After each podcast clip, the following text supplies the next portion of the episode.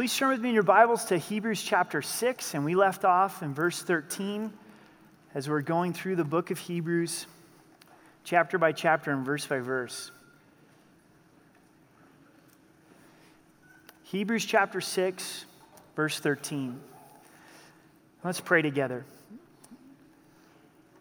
Father, as we open up your word, we ask that you would pour out your Holy Spirit. We're thankful for who you are. We're thankful to be here. We ask that you would dispel despair and bring hope to our lives, that you would provide encouragement, that we could sink our spiritual teeth into these truths. Would you be glorified and honored in Jesus' name? Amen. Despair so easily sneaks into our lives. Despair means the absence of hope or to feel hopeless. And a variety of different circumstances can bring us to that place. A loss of a loved one very naturally brings us to a place of despair. Losing your job, being unemployed. I know some of you have been looking for work for years now, and that leads to a place of despair. Financial difficulty, relational difficulty, when there's rejection and the breakup of relationships, when there's conflict with children, when there's physical challenges, and every day you wake up and your, your life is in pain. Sometimes it's not the big, you know, catastrophes that happen in our lives that bring despair. It's just simply daily life. It's the daily grind of life. It's getting your kids to school. It's going to school. It's getting to work. It's getting the laundry done. And it's like, is this ever going to end? I feel like I'm the screw, and the screwdriver just keeps going to my, to my soul, and I'm worn out, and I don't have this attitude of hope. And what we're going to study this morning is greater than despair. And as we've been traveling through Hebrews, as we see that Jesus is greater than that he's greater than the law. He's greater than the high priests of the Old Testament. He's greater than the angels. He's greater than Moses. And what we find in these seven verses is Jesus is greater than despair. He is our hope. He brings hope in our lives. There's three key virtues that the New Testament focuses on it's faith, hope, and love. This is one of the greatest sections in all of Scripture that deals with the topic of hope. It's my prayer for all of us that we could move to this attitude and this perspective of hope, that God would move in our lives in this way this morning. Let's do a quick review. Let's look at verse 11 and 12 of chapter 6, and then we'll go, jump right into verse 13. And we desire that each one of you show the same diligence to the full assurance of hope until the end. There's a hope that lasts until the end. So the author of Hebrews is going to now dig deep into the topic of hope. And verse 12, that you do not become sluggish, but imitate those through faith and patience that inherit the promise. So we're given the exhortation to imitate those that have received the inheritance. How did they inherit it? Through patience and faith through faith and endurance. And then in verse 13, we see the example is Abraham. Abraham is hope's example. If you're taking notes, that's the first thing that we highlight this morning is hope's example. Verse 13, for when God made a promise to Abraham, because he could swear by no one greater, he swore by himself. What was the promise that God gave to Abraham? What's being referred to here? It's out of Genesis chapter 12, where God speaks to Abraham and he says, I want you to leave your family, get out of this land, go to a land that I will show you, and I will make your descendants into a great nation. I'll give you the land, and I'll make you a great nation. Can you imagine the conversation that would take place between Abram and Sarai? He goes home and says, Hey, babe, we're moving. We're moving away from all of the family. Well, where are we going? I don't know yet. God just told us to move. The knowing's in the going. Well, how will we know when we get there? God will speak to us. How's He going to speak to us? He's just going to show us. Amazing faith for them to step out upon that journey. It's how God works in our lives. A lot of times we want all the details. We want A to Z, and God just says, I want you to go. So Abraham goes, God gives him this promise, but there's one problem. The weeks, the months, the years go by, no children. No children, no children, no children, but yet there's this promise that God has given. Verse 14, saying, Surely blessing I will bless you, and multiplying I will multiply you. This is God's work that He's doing in Abraham's life. I'll bless you, I'll multiply. I'm swearing by myself because there's no one greater. When God made this promise to Abraham, he committed based on his own character and nature. There's no one superior to God for God to use their name in his commitment. He simply commits by himself.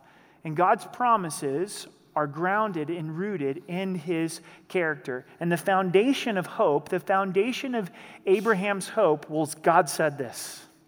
And because God said this, that I'm going to be a father, the father of many nations, I'm trusting it and I'm believing it, even though it makes no human sense and there's a lot of obstacles. Verse 15, and so after he had patiently endured, he obtained the promise. To inherit God's promises, a lot of times it's patiently enduring.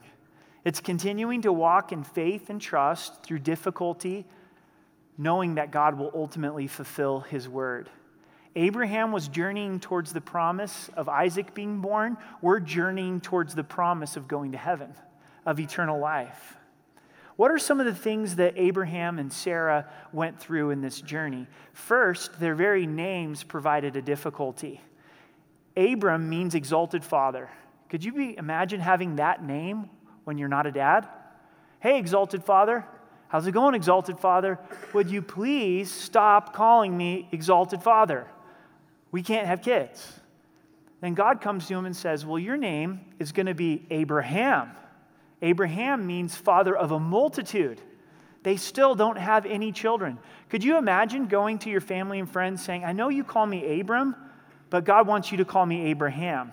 Hey, that's funny. That's funny stuff. You think you're going to be the father of the multitude? Sarai, her name is interesting.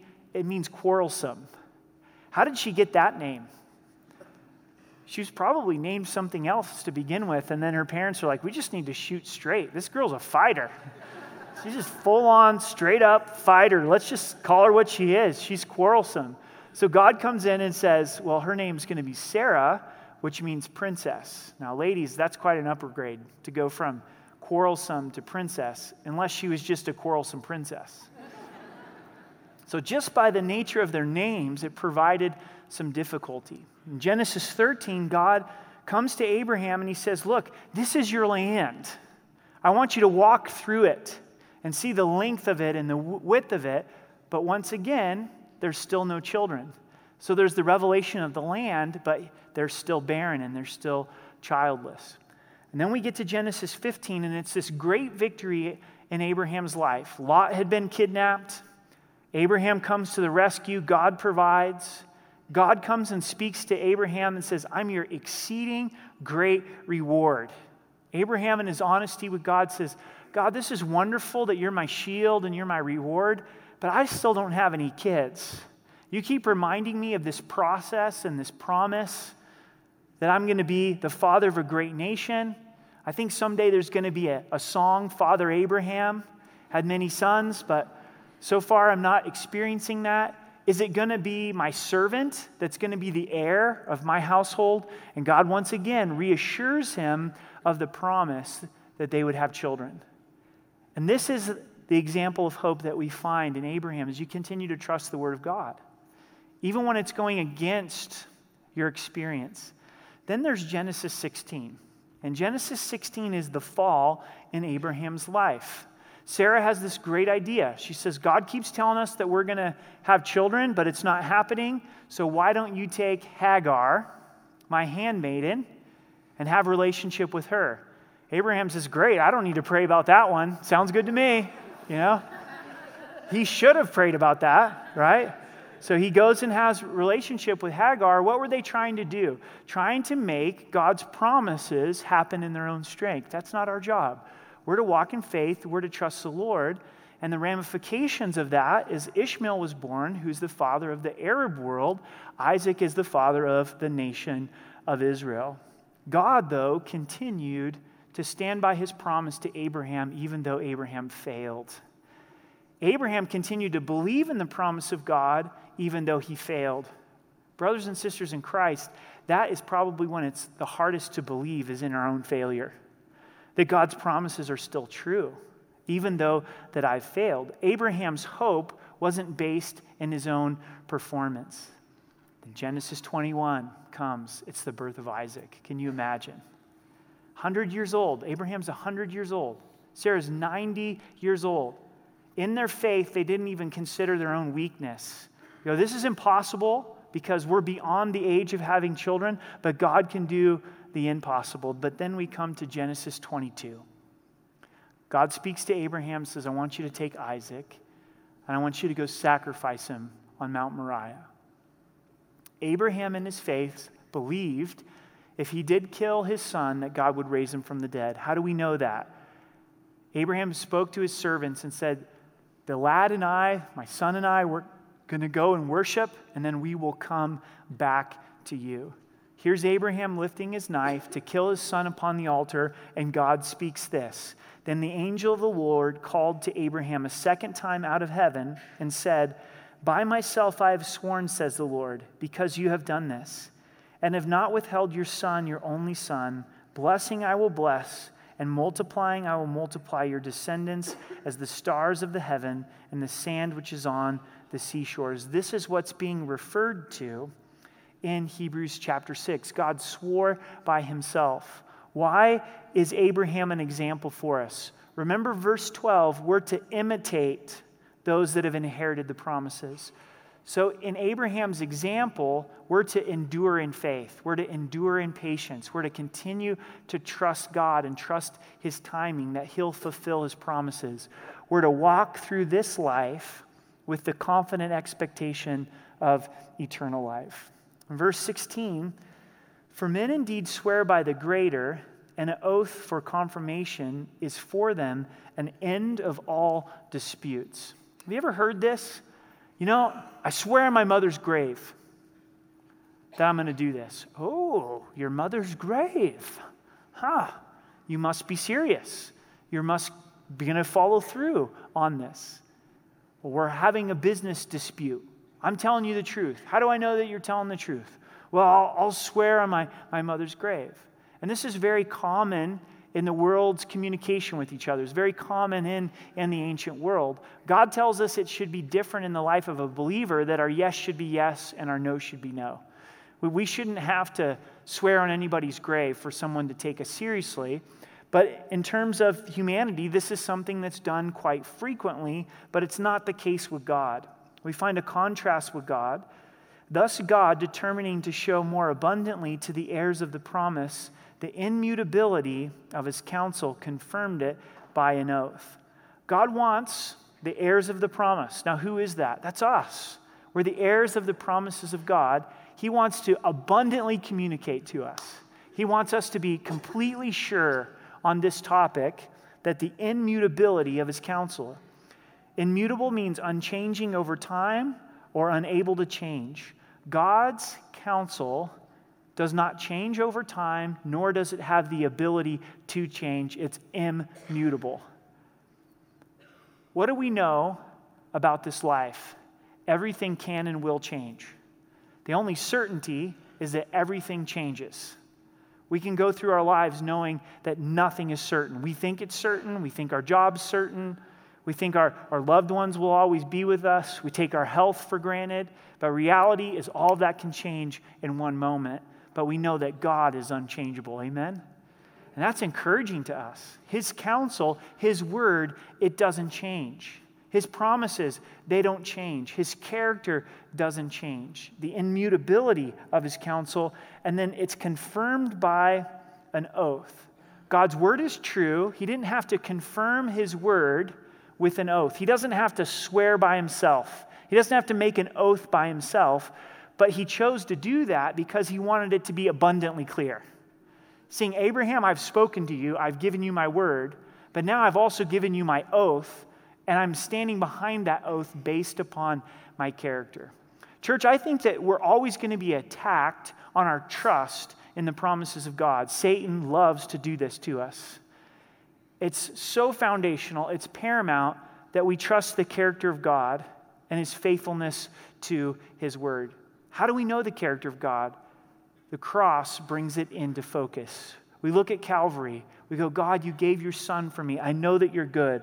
I know that you're going to be faithful to your promises. We come to verse 18 that by two immutable things in which it's impossible for God to lie. What are the two immutable things? God's counsel and his oath. Those things aren't going to change. His word and his oath that he gives to us, and it's impossible for God to lie. It's a great thing about the Lord. It's not even inside of his wheelhouse of ability. He's not going to lie to us.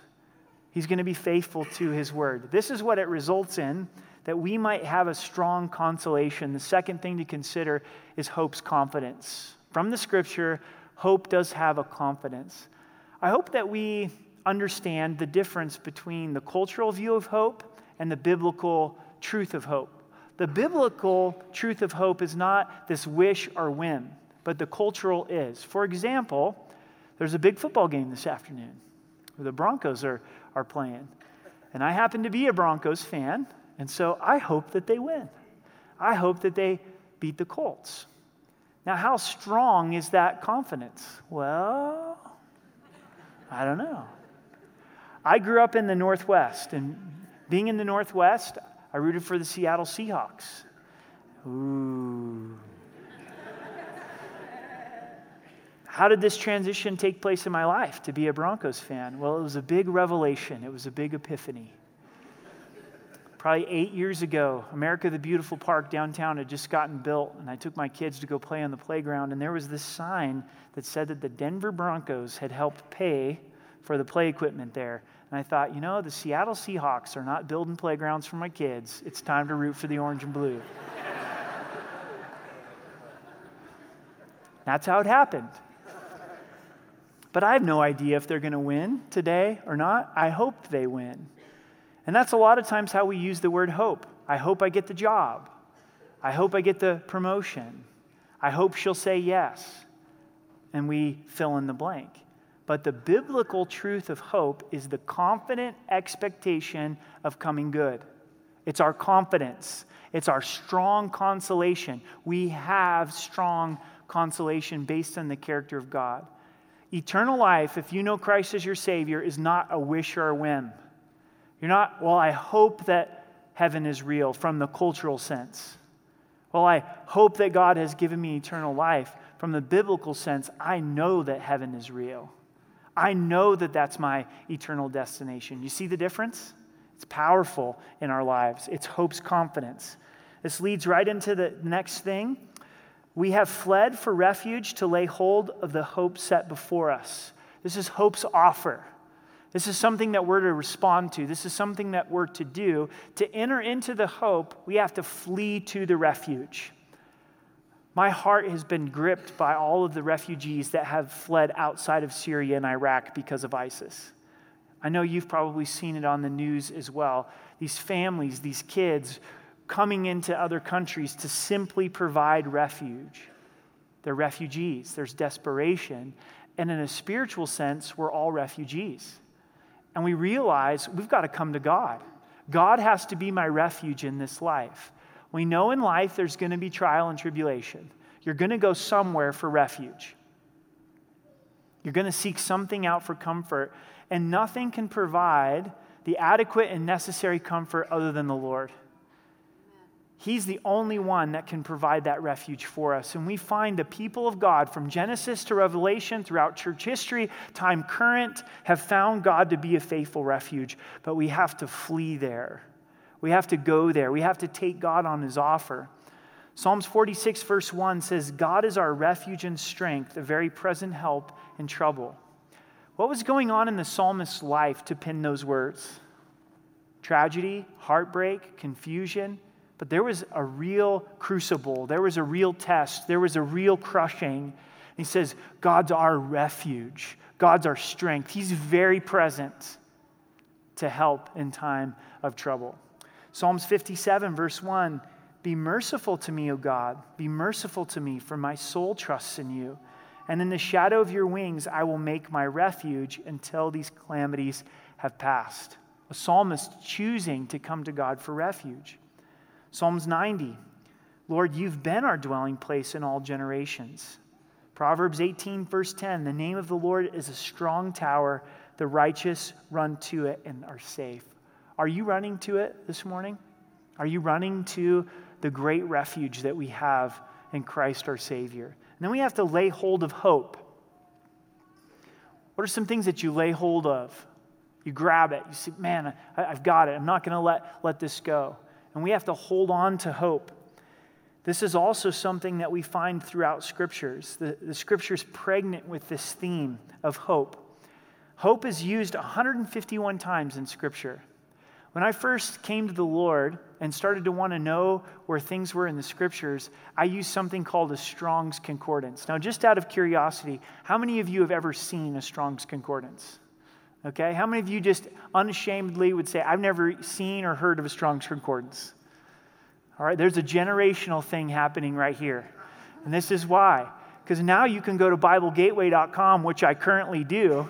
I did not get out my Strong's Concordance and I typed in hope, and then here came 151 verses. Do you know how blessed you are to be able to do that? Do you know what a resource that 15 years ago that wasn't available?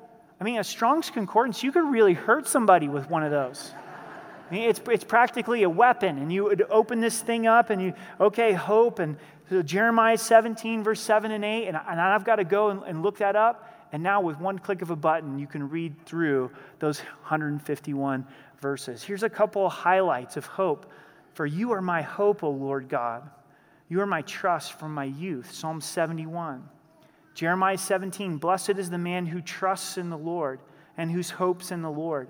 For he shall be like a tree planted by the waters, which spreads out its roots by the river, and will not fear when he comes, but its leaf will be green, and will not be anxious in the year of drought, nor will cease from yielding fruit. We have a choice of what we put our hope in, that what we put our expectation in. Hope is not just a feeling, it's not mystical, it's practical, and we choose daily what do we put our hope in we find these scriptures that speak of the blessing of putting your expectation upon God. Think this through for just a moment. Is your hope in your spouse? Maybe God's blessed you with an amazing spouse. They have wonderful character. They treat you well. So, a lot of your expectation in life is upon your spouse, I suggest to you that that's not the proper place for your hope. Your spouse was never created to be God in your life and they will ultimately let you down because they're fallen, just like anybody else. Is your hope upon your kids? Your expectation and your substance, your life is found in your children? Once again, may I offer to you, your kids were never designed to be your hope. They were never designed to be your expectation. Ultimately, that's going to lead you to a place of emptiness. Is your expectation upon your job, upon your education? put all this work into your education and into your future, and you feel that your future is certain because of your education, because of your career path. Well, what happens if you lose your health? What happens if you get in a car accident and you no longer have that? All of a sudden, not only have you lost your job, but you've lost your hope. You see how easy it is? Unwillingly, unknowingly, we've put our hope in something other than Jesus Christ. I do it all of the time. It's so easy to do. And there's great wisdom in us daily choosing God, my hope is you. My expectation's you. I don't know what's going to happen with my health. I don't know what's going to happen with my family. I don't know what's going to happen with my job, but I know what's going to happen with you. You're the rock of all ages. You're unchanging. You're immutable. So I'm taking you up on your offer. You're my refuge and you're my hope. Not always easy to do, but important to do. And we look at verse 19. This hope we have is an anchor of the soul, hope's anchor. Notice that it says that our soul is anchored. The soul is what? The mind, the emotions, and the will. And our mind, our emotions, and our will can waver, they can be tossed, but God desires for them to be anchored. To be honest with you this morning, there's too many days in my life where I'm not living in the biblical attitude of hope. I'm somewhere else. And that's not God's will for my life. That's not God's intent for my life. God wants me to be anchored. He wants my mind and my emotions to be anchored in Him. Don't get me wrong, that doesn't mean it's not going to hurt. It doesn't mean that there's not going to be hard days. It's in the midst of this, we feel tethered to Jesus Christ. And when we don't feel it, we accept it by faith. We go, God, I'm trusting you in this truth and reality. When you think of the location of an anchor, we always think in the depths of the sea. For those that originally received the scriptures, they lived along the Mediterranean. Sailing was a big part of their life. This is an illustration they would know well. You put an anchor into the depths of the ocean, get it sunk real good, and hopefully it holds through the test of the storm. But what we'll find as we continue in this chapter is that our anchor is in heaven. It's anchored in heaven, it's anchored in Jesus, and He's passed through the veil. He's our priest that's seated at the right hand of the Father. You know what's so great about having an anchor in heaven? Is the trials of this life cannot conquer or defeat that anchor. So you lose your job, you still have eternal life. Christ is still living inside of you. Have physical challenges, which can be one of the greatest difficulties in life. You wake up every day in pain. You've got an anchor in heaven. You know that you're going to have a glorified body. You can just look at your body and say, Someday you're done, and I'm going to get a new body. I'm going to get a, a glorified body. You lose a loved one, so difficult. They know Christ is their Savior, and you have that eternal hope. You lose a loved one that doesn't know Christ and the pain of that. And we look to heaven and go, Jesus, you're going to wipe away every tear. Why are there tears in heaven? You ever thought about that? Why are there tears that need to be wiped away? No doubt it's going to be because we're looking around for people we love and they're not there. And that's going to be some intense pain. But Jesus is going to come and he's going to wipe away the tear. His comfort is even greater than that. And so you can begin to think through and go, you know what? My anchor is not touched by the economy, it's not touched by the difficulties of this life. It holds. My anchor holds.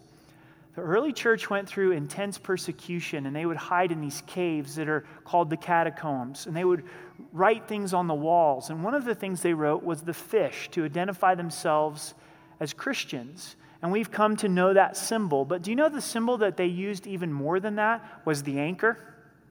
They would draw an anchor in those caves. It was to remind themselves, in the midst of persecution and being martyred, that heaven was their home, that Christ was real. What an awesome symbol. What an awesome reminder of God's faithfulness. Our hope's anchor, it's both sure and steadfast. This anchor is not going to move through the tests that we go through in our lives, which enters the presence behind the veil. As you study this chapter and these verses and you look closely, it's talking about hope, and now it links hope to a person, and which enters the presence behind the veil. The hope is Jesus. He's entered in behind the veil. With the tabernacle and the temple, it pointed to the throne room of God. So at the throne room of God, Jesus went behind the veil and he finished the work. And our hope is anchored in the finished work of Jesus Christ. He came, died, rose again, ascended, is seated at the right hand of the Father, and that's the location of our hope.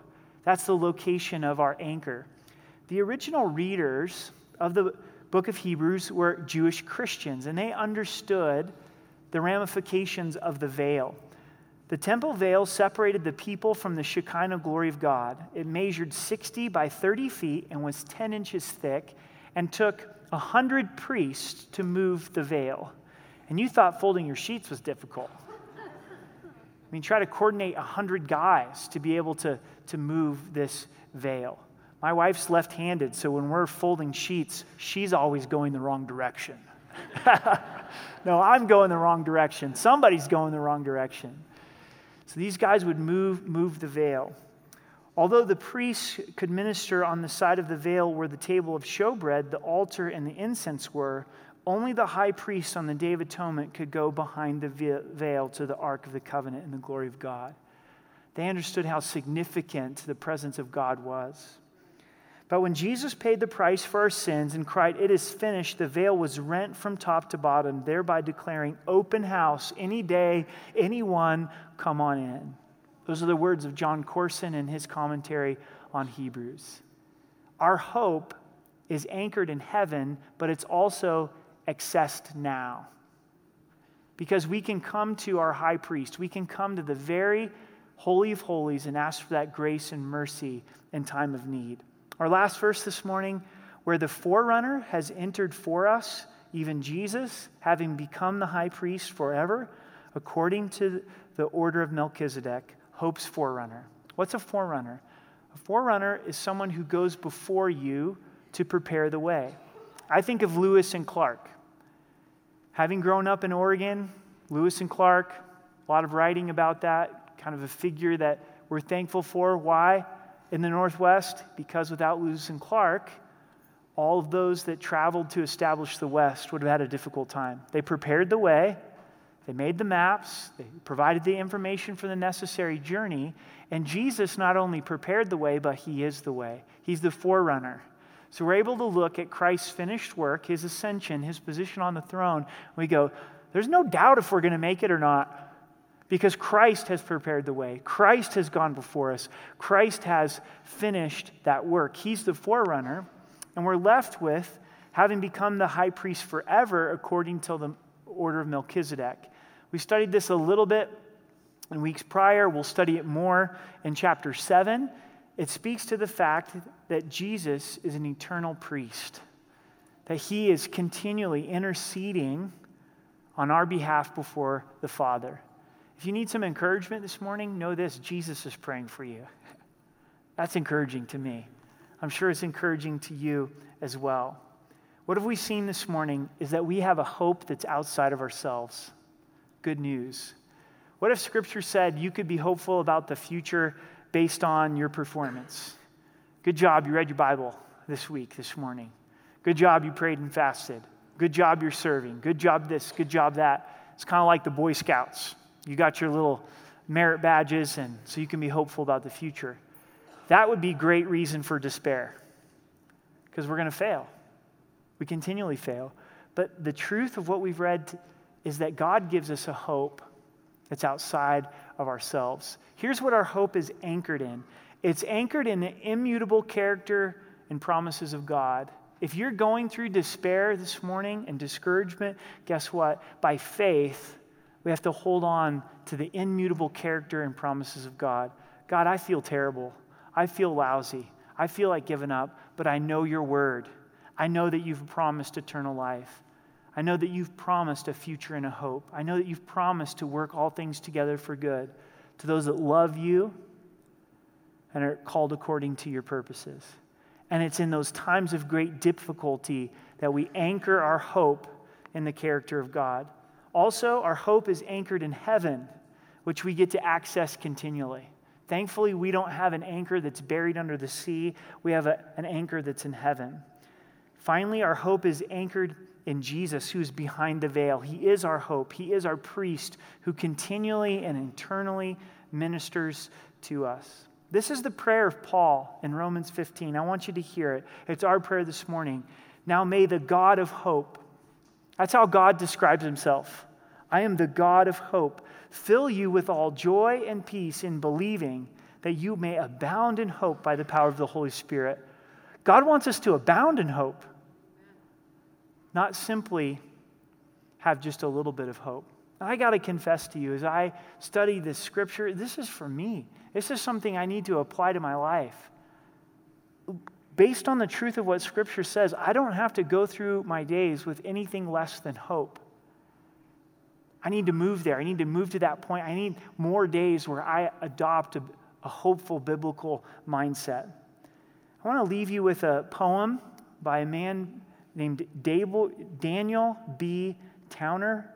And though his name is Towner, this poem is no downer.